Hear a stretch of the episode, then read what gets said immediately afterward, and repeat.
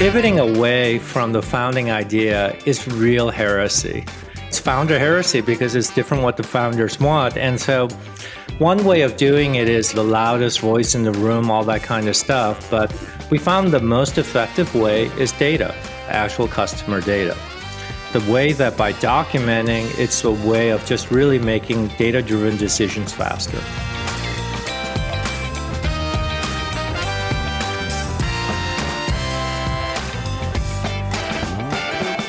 Hi, friends. Welcome to the Sales Enablement Podcast. I'm your host, Andy Paul.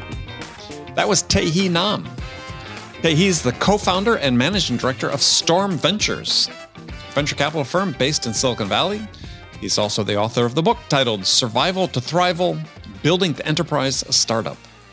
In our conversation, we're talking about a sort of open source resource guide for entrepreneurs that Tae Hea has launched called Unlock. And it's where entrepreneurs and their team can share their experiences and learn from each other about how to scale and unlock growth. We dive into the whole area of go-to-market and a newer concept Tae Hea talks about called go-to-market fit.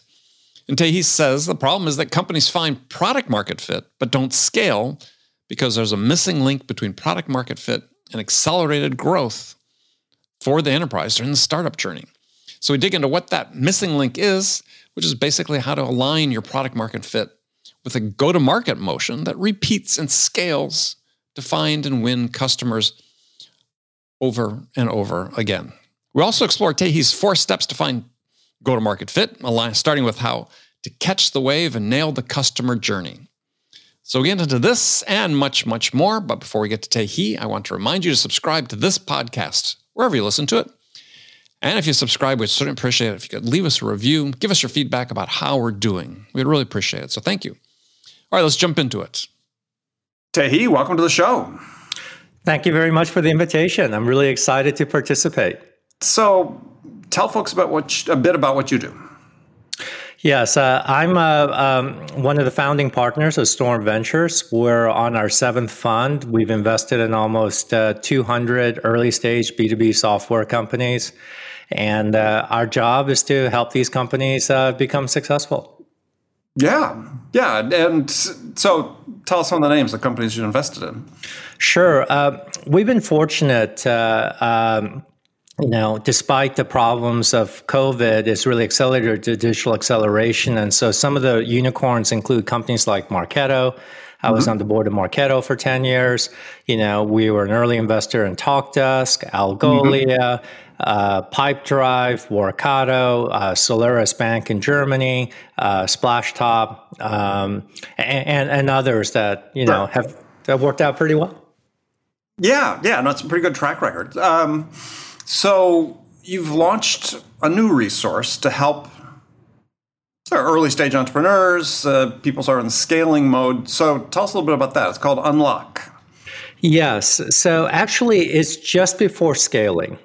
Okay. And the challenge that we have, as I mentioned, we've invested in nearly 200 B2B software companies, is that what we see is that if our investments unlock growth, we generally do well. And if they don't unlock growth, we generally have a problem. And so we've have spent a lot of time working with our companies to help them unlock growth.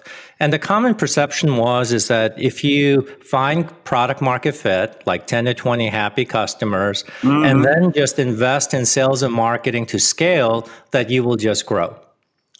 And we found is that if you do that, most of our efforts failed.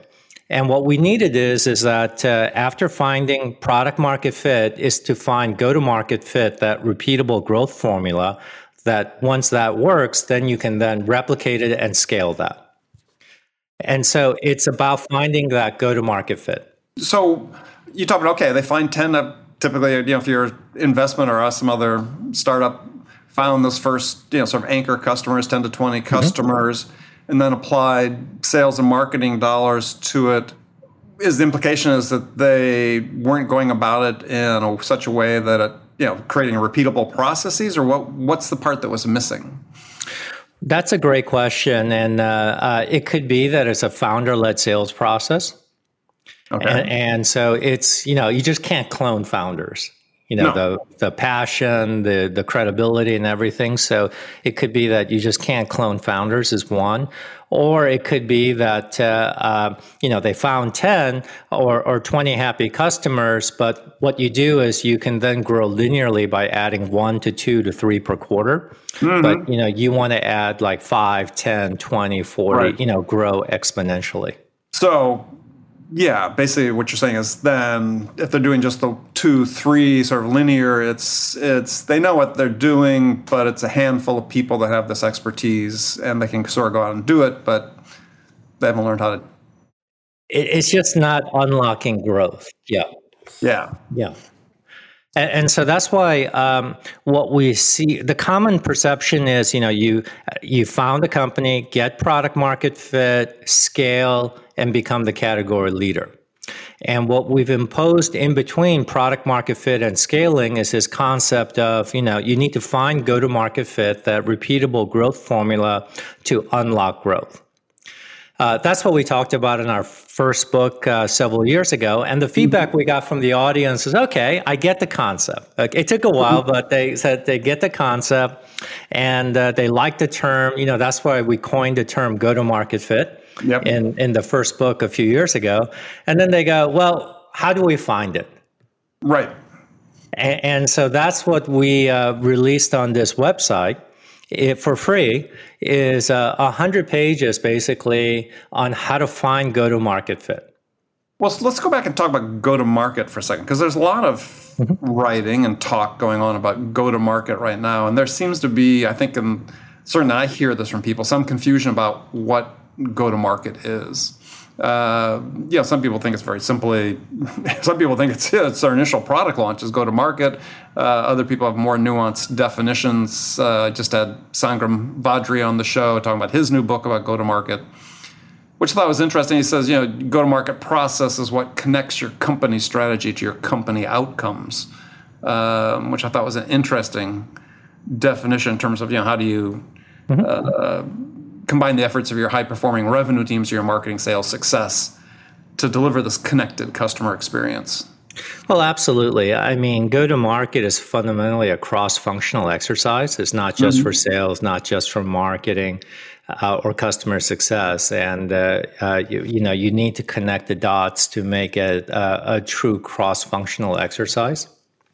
But the way I look at go-to-market fit is simply is, what do you need to do to unlock growth? You know? Yeah, well, to your point, a lot of companies say, well, yeah, just hire more salespeople and spend more marketing dollars. And that seems to be the problem. So you said there's this missing link between... Yes, is that, you know, it's finding go-to-market fit. And so now let's step back and say, okay, I think we all agree now that unlocking growth is a critical value creation milestone and a critical stage in the journey of a company. Yeah, and I would add to that, based on what you're talking about too, is it's the difference between, you said linear growth, sort of growing, and exponential growth. Right. Okay, so now, because I find it's really important to first make sure we all are speaking the same language, which is, you know, having the same framework and the same vocabulary, and then we can go to the next step. Right. Okay. So we're focusing now on unlocking growth. And, you know, after you sort of have product market fit and, you know, you're getting ready to scale and so forth. Well, and let's go back one step, though. So let's just make sure people understand product market fit, too. So because we've been throwing that out. So define that for folks as well. I look at product market fit as simply you've got happy customers. Now, what does that mean? If you look for metrics, there are two metrics that I look for. But the concept is happy customers. Right. The metrics is one is you see a financial metric, which is low churn. So the gross churn is low. So in other words, your customers stick with you, right? If they're happy, they should stick with you. Right. And so I find the gross churn rate to be a good metric for product market fit. The problem with gross churn is that's a lagging indicator, not a leading indicator. And so the best leading indicator is some sort of critical usage metric. And Mark Roberts, the co-founder of HubSpot, has really talked well about, you know, making sure you find the critical usage metric for your product to make sure you have product market fit. Got it. Okay. And that's, so that's product market fit. So now let's talk about go-to-market fit and sort of how to find it. Okay. So the first thing I found is that for people that have never experienced high growth before, is you need to give people sort of an intuitive feel of what it feels like. Okay. And so the metaphor we came up with is surfing. It's like going from paddling to surfing. So when you're paddling, you're burning a lot of energy to go a short distance, right? Right. And that's what a company without go-to-market fit feels like. You burn a lot of cash for low growth. Right. And once you catch that wave, you go from paddling to surfing, all of a sudden you feel that momentum. You know, the wave is carrying you. You're going very far for relatively low amount of energy burn. Right. And so forth. So the idea is, how do you go from paddling to surfing? And we found that... And I think it reflects me, is that I tend to be over-intellectualizing, so we needed some sort of like a simple image. And so on our new website, we updated with an image, a surfing unicorn. And I found now that people are more excited, and I get more comments on the surfing unicorn that we call Stormy than the 100 pages that we've written on exactly how to find go-to-market fit and improve it and all that kind of stuff. Yeah, I have to imagine. I was looking at that, and it didn't really strike me as like, oh yeah, that's a unicorn. Now I'm going back and looking at it. It's like, yeah, okay, got it. The people like the surfing unicorn, you know? I'm just saying that has a bigger impact. So which one of you is the surfer? You or your co-author?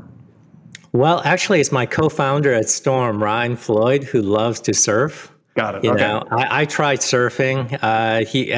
It's just I'm incompetent in the water. But Ryan surfs like 2 to 3 times a week. Yeah. I thought it was a good metaphor, because I've surfed one time, I think, a number of years ago. But remember the first time I caught a wave? What struck me was like, damn, I'm going fast. And I was like, if you have that feeling, and I've been in high growth startups, is like, yeah, when you get that feeling, when you're sort of, I don't call it effortless, but it is a little scary. Yeah, and it feels different, you know? Mm-hmm. And so that's what we wanted to do, was first is to give people a feeling what it is. Okay. Mm-hmm. And then actually go into the specifics on how to do it. And so, you know, because we work with so many companies and we're so motivated in helping them unlock growth, what we found that works with our portfolio companies is a 4-step process. And going back to surfing, what it is you got to catch the wave. Mm-hmm. You got to have the right surfboard. You got to then ride the wave, and then you have to improve your ride with metrics. Right. Okay. And that's what Ryan taught me. He sent me a couple of YouTube videos, you know, an Amazon book, all this on surfing. And so then to translate it into a startup, you know, catching the wave is really about, the wave is the customer journey, by the way. Mm-hmm. So the wave is the customer journey, and the way you catch that customer journey is to address an urgent pain. Yeah, and I want to dig into that in just a second. But before you go there, I mean, you said you wrote that when you have go-to-market fit, you have a yes answer to 2 questions. So one is, and I want to explore those. One is, do you feel customers pull you in? Yes. And the other is, do you have a one-page playbook for repeatable wins? Yes. So yes. First one. So explain what you mean by, do you feel customers pull you in? You're getting a lot of leads. Okay. You know, customers are contacting you, you know, or when you have a meeting, you can tell that they're excited, that they're now pulling in their colleagues for a second meeting. Okay. All right. And it's a difference between pushing, you know, forcing yourself versus, you know, they go there once they hear about what they either find you, or once they hear about you, they invite their colleagues. Or these are the kind of metrics I look for. In other words, the first is, it's inbound, basically, right? Customers finding you, that's inbound.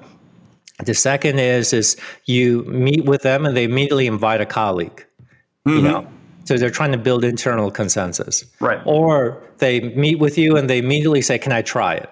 Right. Or so. So basically, what I'm looking at is that you can see this sort of very aggressive customer behavior that's sort of driving to the next step of the customer journey, rather than my trying to sort of say, let me sort of talk about this for 20, 30, to give you 20 slides, try to force a second meeting, a third meeting, exactly. The difference in paddling and catching a wave. Catching the wave. And then your one-page playbook for repeatable wins, and we're going to talk about that in a little bit too, but it's to have go-to-market fit, you have to know why you win or why you lose.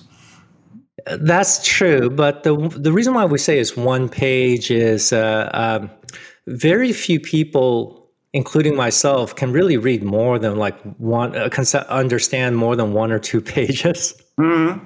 And so, if you want to create a repeatable and scalable process, you need your playbook on one page, or 2 pages, so that then you have something that's repeatable and scalable. So when you hire new people, they know exactly what needs to get done. Okay. So what we found is that founders don't need that one-page playbook or 2 pages. Right? Yeah, founder-led sales. I mean, and I've seen this with founders, and they're amazing at it. They know the product so well. They understand the different kind of use cases, and they just sort of ad lib. It's like watching a great NFL quarterback sort of going to the line, and depending upon how the defense is playing, all the things changing the play on the fly. Okay. Yeah, but at the same time, though, you talk about one of the dangers of sort of the founder-led sales is you use the term founder heresy, which I thought was a great thing, is that sometimes they get too embedded in their perspectives of what the product should be doing, is that that they're not as nimble and as adaptable in the moment as they need to be. Or what they do is, you need to find something that's repeatable and scalable. Yeah, but I think you run into this, you talk about this, you get into this resistance from the founders saying is that they think, hey, there's one way. I built this product to do this. Yeah, there's a founding idea, right? Yeah, and that's why they're the founder. They have a founding idea. Yeah, and they find that, maybe that's not the sweet spot, right? Exactly. And that is definitely founder heresy, yes. And most companies turn out they need to, the sweet spot, or what we call the urgent pain, is not the original founding idea. Yeah. So I wanted to ask you about that, because I've worked a number of startups myself and high-growth companies. It's like, I've never really, and I still don't, this is more a philosophical question more than a practical question, but is I've never really found pain to be sort of the framing that really works. And it's sort of, to me, it's more, what I want to do is I want to find out what's the most important thing for the buyer at that point in time. Because oftentimes I found, I was going with products that they didn't really know they could associate with the pain they had. Yeah. So what is the most important thing that they have? And that's why the phrase that I like using is not pain, but urgent pain. It's not any pain.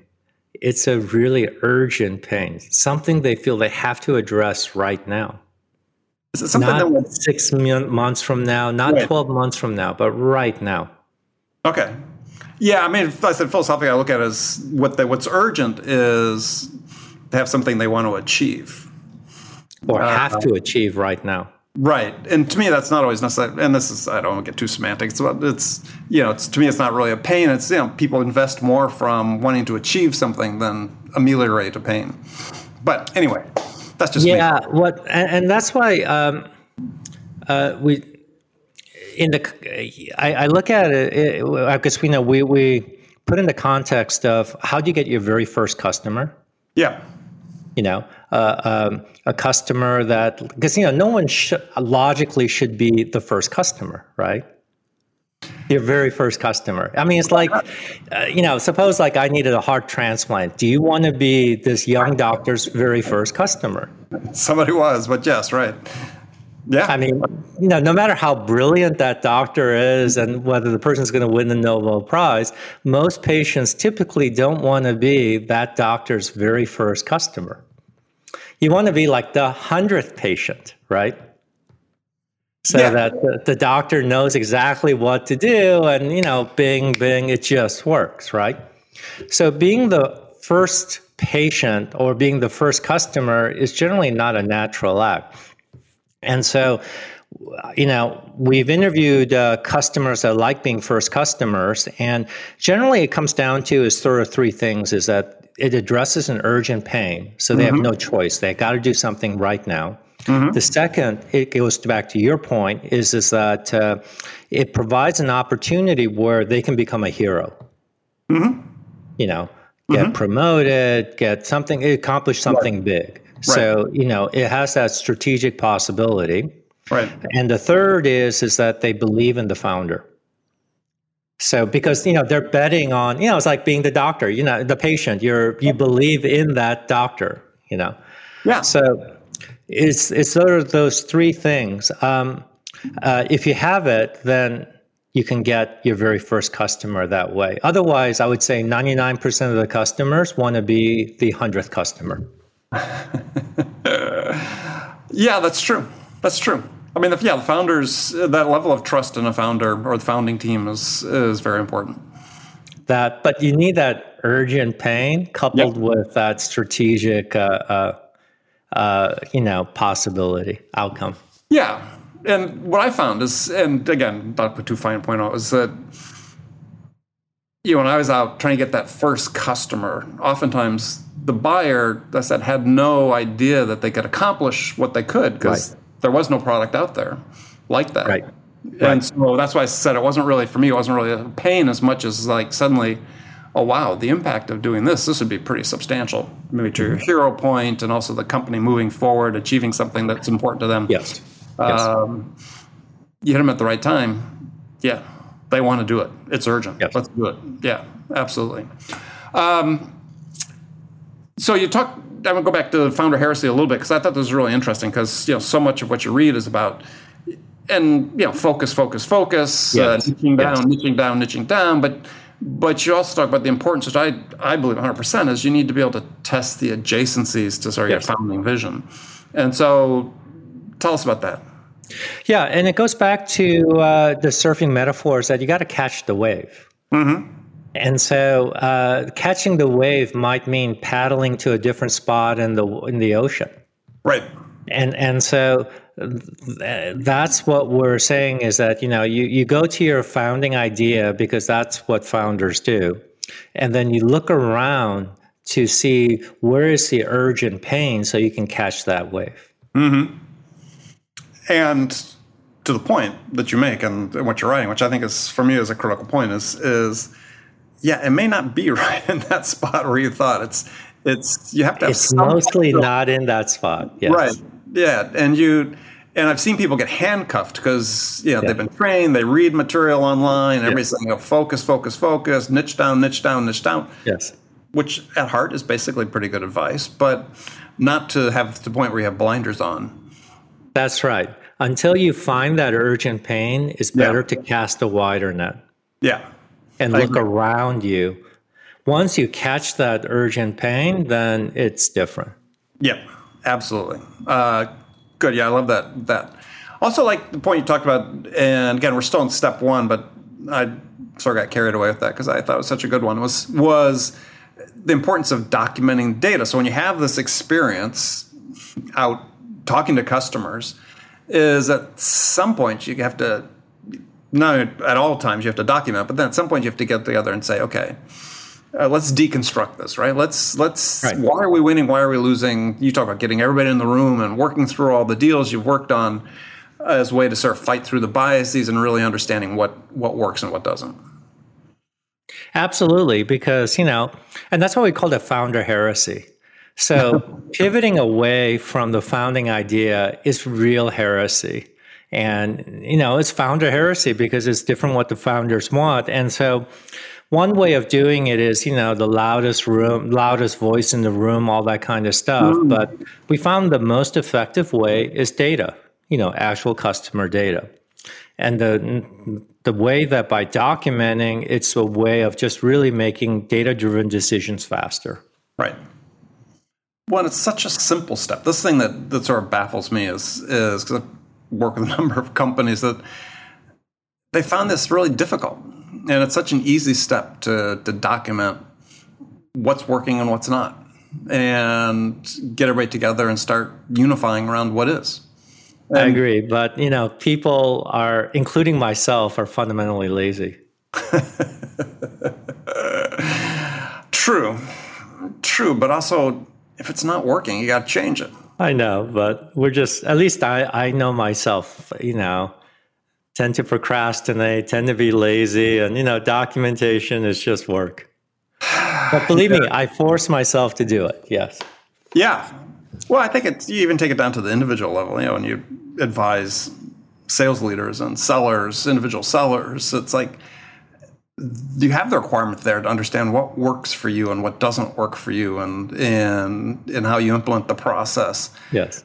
And this lack of self-awareness, just leads you down a rabbit hole. Yes.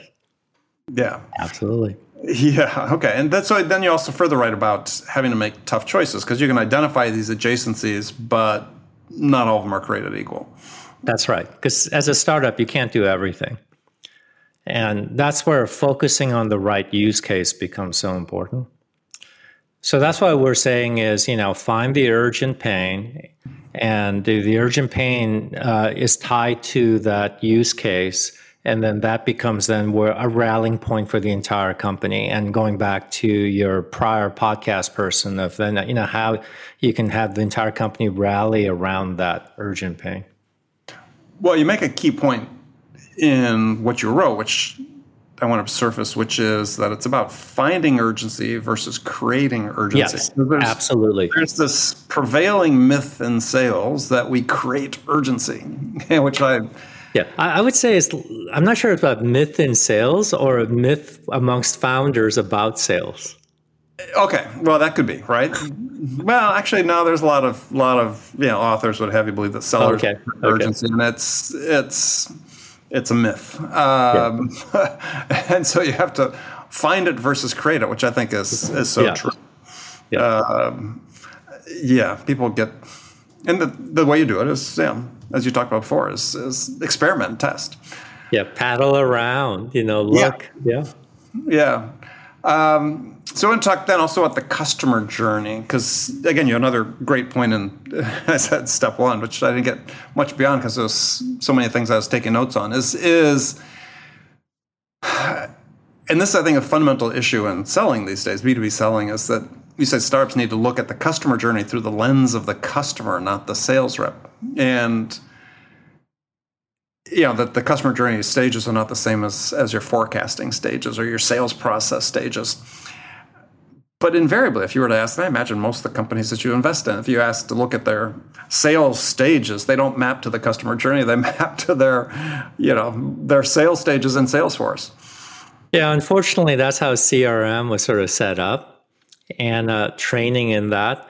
And so, but it's really important to look at it from the customer, figure out the customer journey stages, and then map your go-to-market strategy, you know, whether it's product-led growth, sales-led growth, marketing-led growth on top of that. Yeah.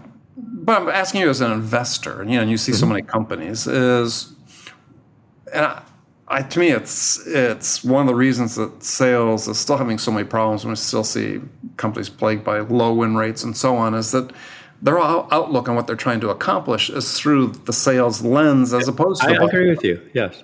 And so it's like, why... I mean, Salesforce, you can set the stages to be whatever you want. It's like, why not just have one set of stages that the buyer and the seller identify as the same?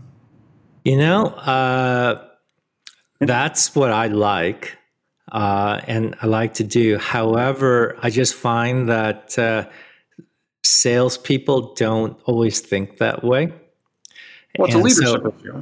But yeah, so it's important is for the leaders, the CROs, the VP of sales, and the CEO, CFO to understand that, and they can translate it appropriately at the top level. Yeah, because the 10 steps that you've laid out in the buyer customer journey, all the way through renewal and expansion are, by and large, you've laid out sort of a buyer-focused approach. It's I think when sellers don't do that, what happens, it leads them into behaviors that don't help them win deals.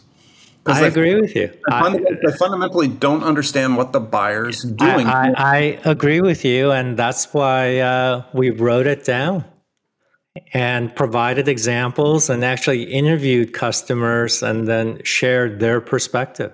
Yeah, because I've always been sort of amazed, and go back to Gartner in fall 2019 or 2018, 2019, I guess, released their buyer enablement study, and they showed that there were 4 stages in the buyer journey.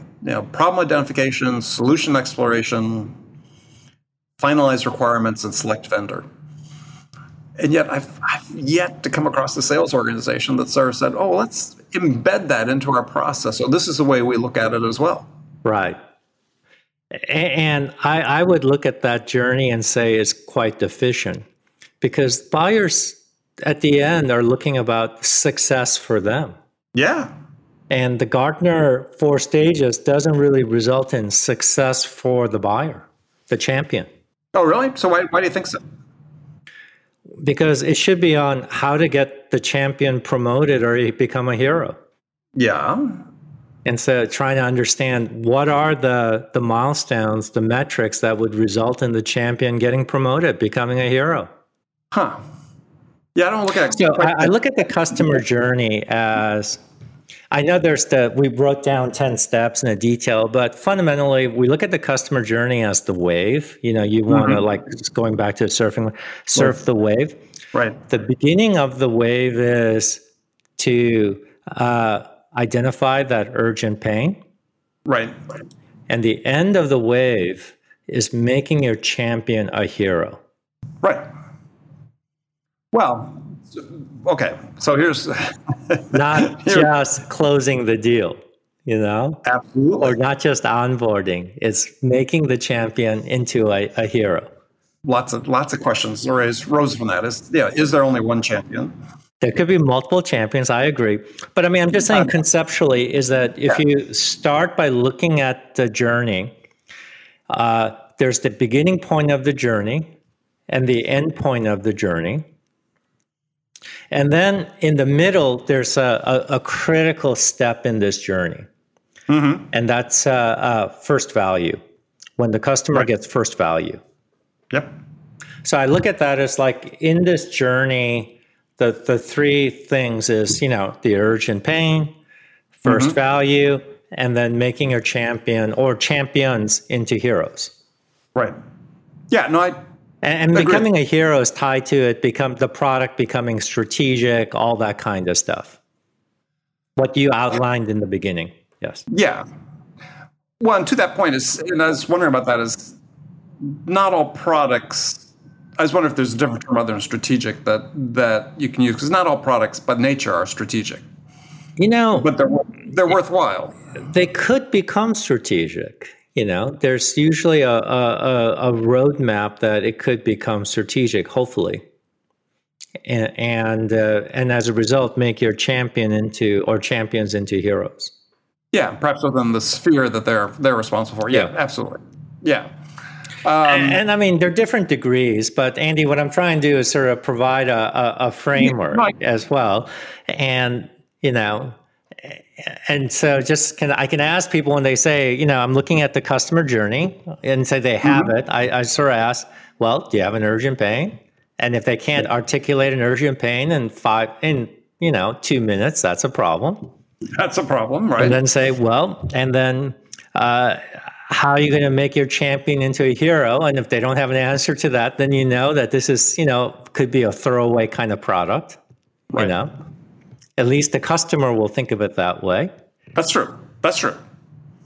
Well, and so a question about the, and this is something I see come up quite a bit, and is that we talk about, hey, explain in 2 minutes about the urgent pain, is that one issue I see that more often than not is tripping up companies that do a poor job of messaging what it is they do.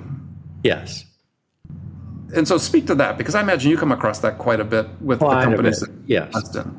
And so how do they work through that? Because this is, it certainly it hurts sellers, or the customer's a little confused. I'm not really sure, does this aligning with something that's important or urgent for them? So how do you help with that? I find that this methodology that we just went through is, mm-hmm. Let's first try to understand the customer journey. Mm-hmm. What's the urgent pain? How could you make your customer, your champion, into a hero? And as we talk about those things, you can crystallize it into the message. Because you want the message to help customers understand that you're addressing an urgent pain, and you will help make them become a hero. That seems so simple. And it does seem simple, but it's so elusive. Yeah, and that's why I start with, people talk about like product-led growth, sales, there's all these things about messaging, or there's so much about go-to-market strategies, execution, all that kind of stuff that are very important tactically. Mm-hmm. But what I'm found is that you need a foundation for it. Right. Otherwise, it's like having the best tool, but applying it the wrong way. And so understanding your customer journey is the foundation that you can then build your entire go-to-market motion and everything. Right. And the key elements of that customer journey are the urgent pain, first value, and making them a hero. Yeah. Make them a hero. And sort of the flip side to that is which drives a lot of decisions is make them a hero by mitigating risk to them. So, yeah. Mitigating risk, making it strategic, hitting these kind of things. What it does, Andy, is doing it this way just forces the conversation in a certain manner, and you start getting the answers that then results in the right go-to-market decisions and mm-hmm. actions. Excellent. Last thing I want to bring up about Unlock is and I love going through it and be going back to it again, is it sounds like from listening to you on your podcast that sort of open source. Yes. Right? I mean, yes. Basically, it's free. You just enter email. Yes. And what we want is actually to be like the go-to-market Wikipedia, that right. People can, add their stories, ask questions, get other people in the audience to ask and provide answers. Mm-hmm. Because I think what's important that what we provided was a framework. Right.